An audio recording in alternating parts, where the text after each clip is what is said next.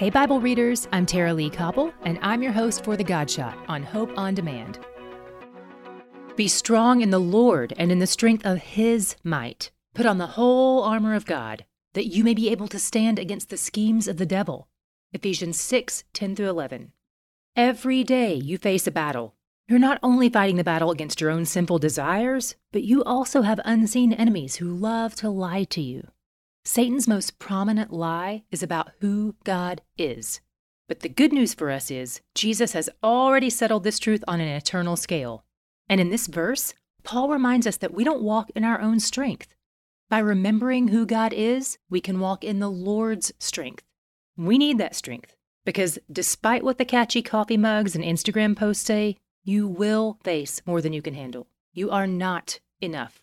But God is, and His power lives in you to remind you of who He is and to remind you that you're His beloved child. Your heart can be at peace today, no matter what you face, because He's where the joy is. To hear more of The God Shot and other great podcasts, go to hopeondemand.com.